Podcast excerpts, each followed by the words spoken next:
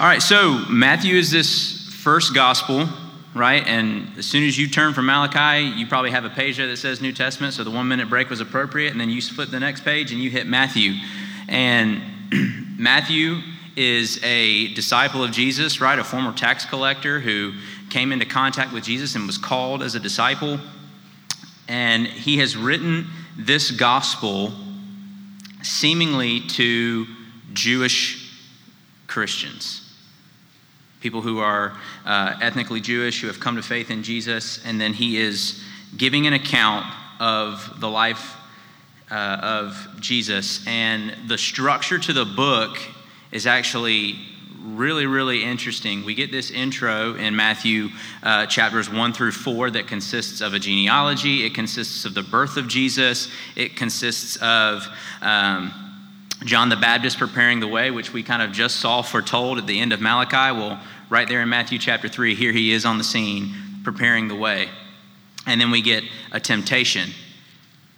And if you skip all the way to the end, that's the intro, there's a conclusion of Matthew 26 through 28, which is kind of the, the crucifixion, the death, burial, and resurrection of Jesus. Those two things kind of bookend all of Matthew. And in between there, we've got these five sections of Matthew that are teaching and narrative, teaching and narrative, teaching and narrative. And they kind of go back and forth a lot and progress us through this ministry of Jesus. And all the while, we seem to kind of have this building tension the whole way through.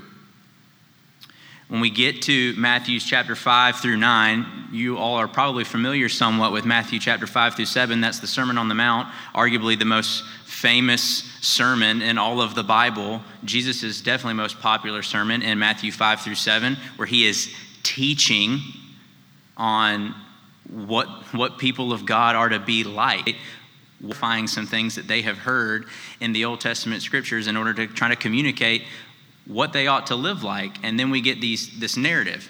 And the same thing kind of happens, so on and so forth. And in, Matthew's, in Matthew chapter 5 through 9, uh, there's, a, there's a really helpful structuring from Mark Dever in his book, Messages of the New Testament, that I think is helpful in communicating this tension that rises. We get Jesus proclaiming this authority in Matthew 5 and 9. And then when he teaches in 10 and 12, in the narrative, we also start to get like what it looks like when there's opposition to this authority. And then in 13 through 16, we get this there are some who are going to believe and there are some who not who are not this polarization almost and then in 16 through 18 we get jesus teaching his disciples on discipleship and then in 19 through 25 we get this section of Jesus teaching on judgment, or maybe more specifically, what it's going to be like for those who don't submit to his authority and don't believe in who he is.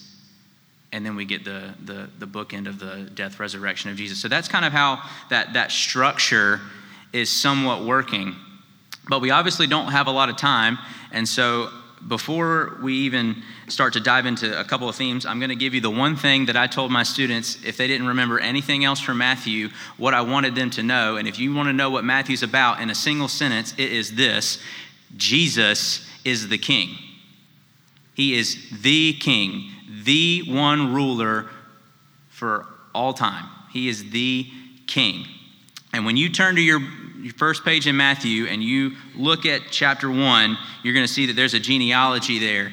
And that from the get go is establishing this lineage of Jesus. He's the king. And when you read through that, you're going to see this reference to Abraham, this reference to David, and that is meant to trigger in the minds of the people who are reading this oh, this is the one who's supposed to be coming. 12, and that all the this is the one who's who was promised. And when you read Abraham's name, you think Genesis chapter 12 and that all the families of the earth are going to be blessed. And when you see David's name, you're thinking 2 Samuel chapter 7 that there's a, there's a greater king coming at some point. Jesus is the, is the king. And from the outset of the book, Matthew wants you to know that and not to miss it. We're going to divide up this kind of kingship theme into, into three sections that I think are helpful for us to understand Matthew. And the first thing is when you think of a king, all of you are hopefully thinking of authority, a ruler, a sovereign, if you will, which there's perhaps never been a more accurate term for sovereign than Jesus.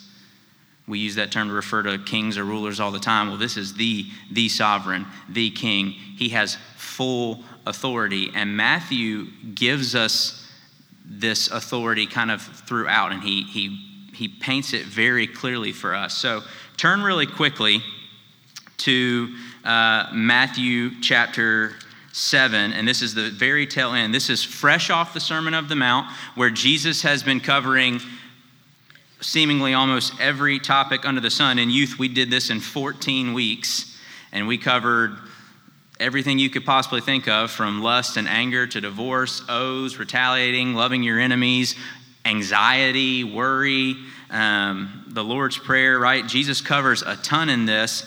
And then at the tail end of it, I want you all to see how the crowd responds to Jesus after his teaching. And it is in verse 28. And when Jesus finished these sayings, the crowds were astonished at his teaching, for he was teaching them as one who had authority and not as their scribes. Right? When Jesus speaks, when Jesus teaches, he's, he's not just teaching like a scribe or a Pharisee, someone who has read the Old Testament and understands it. He's definitely not teaching like me or Womble, who's someone who has, well, why? No, it's as if he's the one who spoke them into existence. Well, why? Because he's the king. He has authority. He's the one who has made the rules. and he's teaching them what it's like to live as people who love and follow God. He's authoritative, one, in his teaching. If you fast forward, though, a little bit to Matthew chapter 8, uh, Matthew's painting this authority picture really, really clearly for us. And we're going to read a short excerpt here from Matthew chapter 23 all the way through chapter 9, verse 8. And it's going to show us a lot about, about his authority. And when he got into the boat, his disciples followed him. And behold, there arose a great storm on the sea, so that the boat was being swamped by the waves, but he was asleep. And they went and woke him, saying, Save us, Lord, we are perishing. And he said to them, Why are you afraid? O you of little faith. Then he rose and rebuked the winds and the sea, and there was a great calm. And the men marveled, saying, What sort of man is this, that even the winds and the sea obey him? His authority extends even towards all of creation. I can't even get my dog to listen to me when I tell him to stop doing something or I ask him to do something. But here Jesus is with full authority over all creation, and the winds and the waves obey him. This is real authority. This is the real king of all. Verse 28. And when he came to the other side, to the country of the Gadarenes, two demon possessed men met him coming out of the tomb, so fierce that no one could pass that way. And behold, they cried out, What have you to do with us, O Son of God? Have you come here to torment us before the time? Now a herd of many pigs was feeding at some distance from them, and the demons begged him, saying, If you cast us out, send us away into the herd of pigs. And he said to them, Go. So they came out and went into the pigs, and behold, the whole herd rushed down the steep bank into the sea and drowned in the waters. The herdsmen fled, and going into the city, they told everything, especially what had happened to the demon possessed men. And behold, all the city came out to meet Jesus. And when they saw him, they begged him to leave the region. Now, this, this section right here is sandwiched in between Jesus calming a storm and then our next text. And Matthew is still communicating something about authority. We saw that in that last little section, Jesus having full authority over all creation.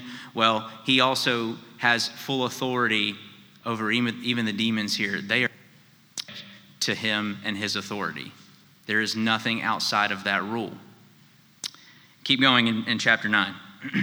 and getting into a boat, he crossed over and came to his own city. And behold, some people brought to him a paralytic lying on a bed. And when Jesus saw their faith, he said to the paralytic, Take heart, my son, your sins are forgiven.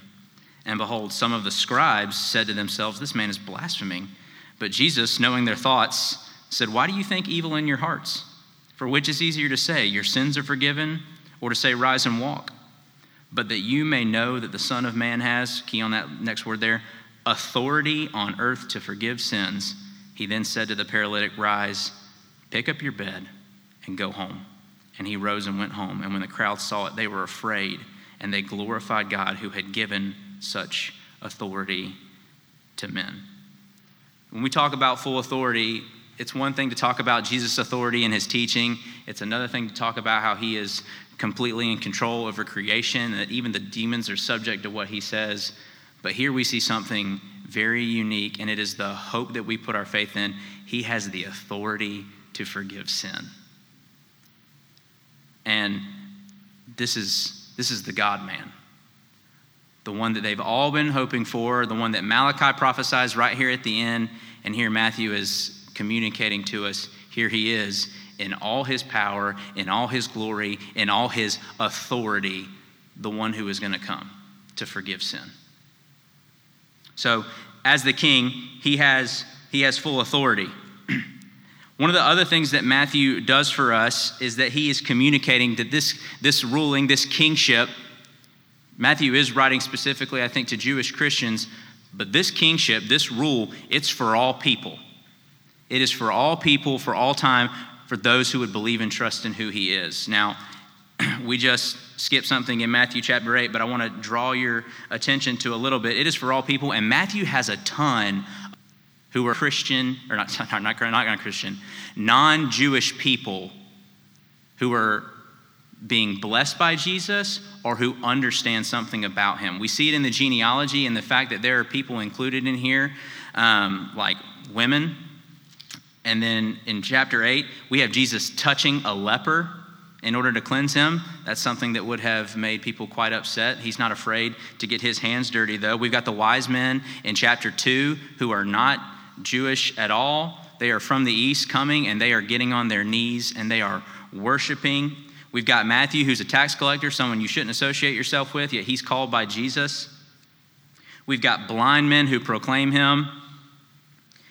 And then this was, I think, going to be the call to worship at one point. But, and then we've got in Matthew 28, Jesus giving a commission to the disciples that you all have probably heard before, right? But in, in verse 18, it says, And Jesus came and said to him, to them, all authority, which was a point from a second ago, in heaven and on earth has been given to me. Go therefore and make disciples of all nations, baptizing them in the name of the Father and of the Son and of the Holy Spirit, teaching them to observe all that I've commanded you. And behold, I am with you always to the end of the age throughout Matthew's gospel, it doesn't matter who he comes into contact with, what kind of person they are, what ethnicity they are, what they've done. It doesn't matter if they're coming to Jesus, they can be part of the kingdom of heaven. And he makes that so clear over and over again. One of the things that I also point out to the youth regularly through this, or as a lot of people call youth regularly through this series, is that when you read through Matthew, Jesus has a lot of people calling him things. They, they are referencing him in a certain way. And what we notice throughout that gospel, and this is just Matthew being a really, really excellent writer, is that the people who understand who Jesus is, they refer to him by a proper title. They either call him Lord, Son of David, Peter calls him Son of God. But the people who don't, they don't reference him properly. The Pharisees never call him that. It's always teacher, it's always rabbi, but the people who understand him or who understand something about who he really is, they call him Lord. And that comes from the mouth of the people you would least expect. Jesus is the king for all people who would come to believe and trust in him. And Matthew makes that so, so clear. but a third thing, and Matthew clearly communicates this really well is too is that Jesus is the king. He has all authority and he's the king for all people. But when you talk about a king, you're talking about someone that you're supposed to follow. And Jesus is the king makes it very clear he is somewhat demanding our allegiance. He is expecting that from us and he is asking for those who would believe and trust to follow him. look really quick in Matthew chapter 8. And this uh, will be in verse 18. This is Jesus talking to the crowds. Now, when Jesus saw a crowd around him, he gave orders to go to, over to the other side. And a scribe came up and said to him, Teacher, I will follow you wherever you has nowhere to lay. And Jesus said to him, Foxes have holes and birds of the air have nests, but the Son of Man has nowhere to lay his head. Another disciples said to him, Lord, let me first go and bury my father. And Jesus said to him, Follow me and leave the dead to bury their own dead. Now, that's, that's a section where Jesus is talking about following Jesus is costly. Flip forward to chapter 16.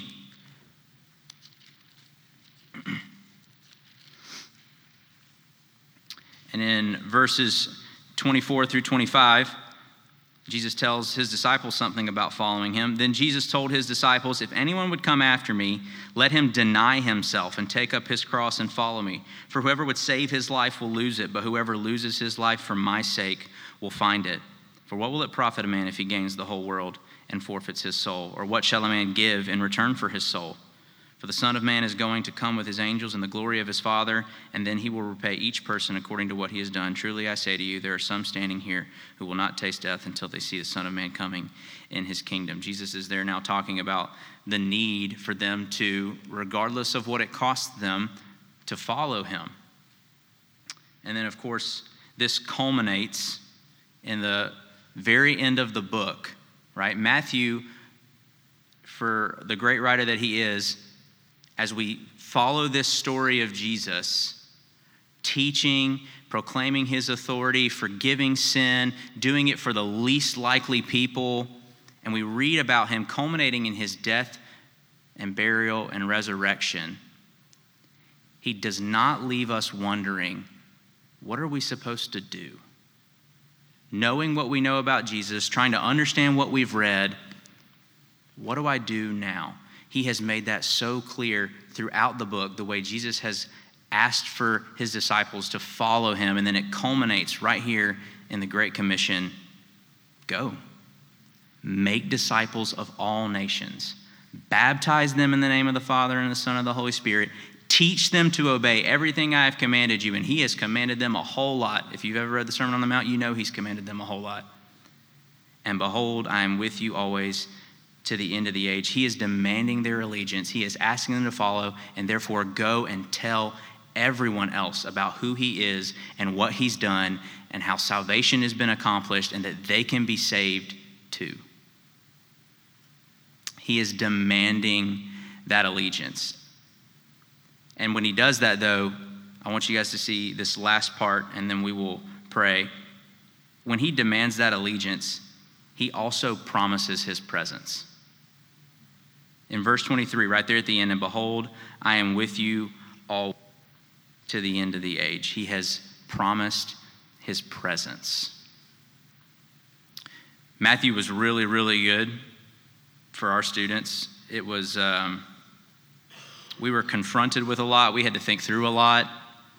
But one thing that was just so evidently clear the whole way through is that this is the king. This is the King, the ruler of all things for all times. And my prayer for them on a regular basis was that that meant that he was the ruler for them too, and the ruler for me too. And that we were living in subject to him. Let's pray. God, thank you for this study on, on these whole books at a time as, as challenging and difficult as it is to maybe condense and think through, um, God, it's, it's really edifying for us to think through these, these books on this large level and to be reminded of who you are and what you've done and how you've revealed yourself throughout Scripture.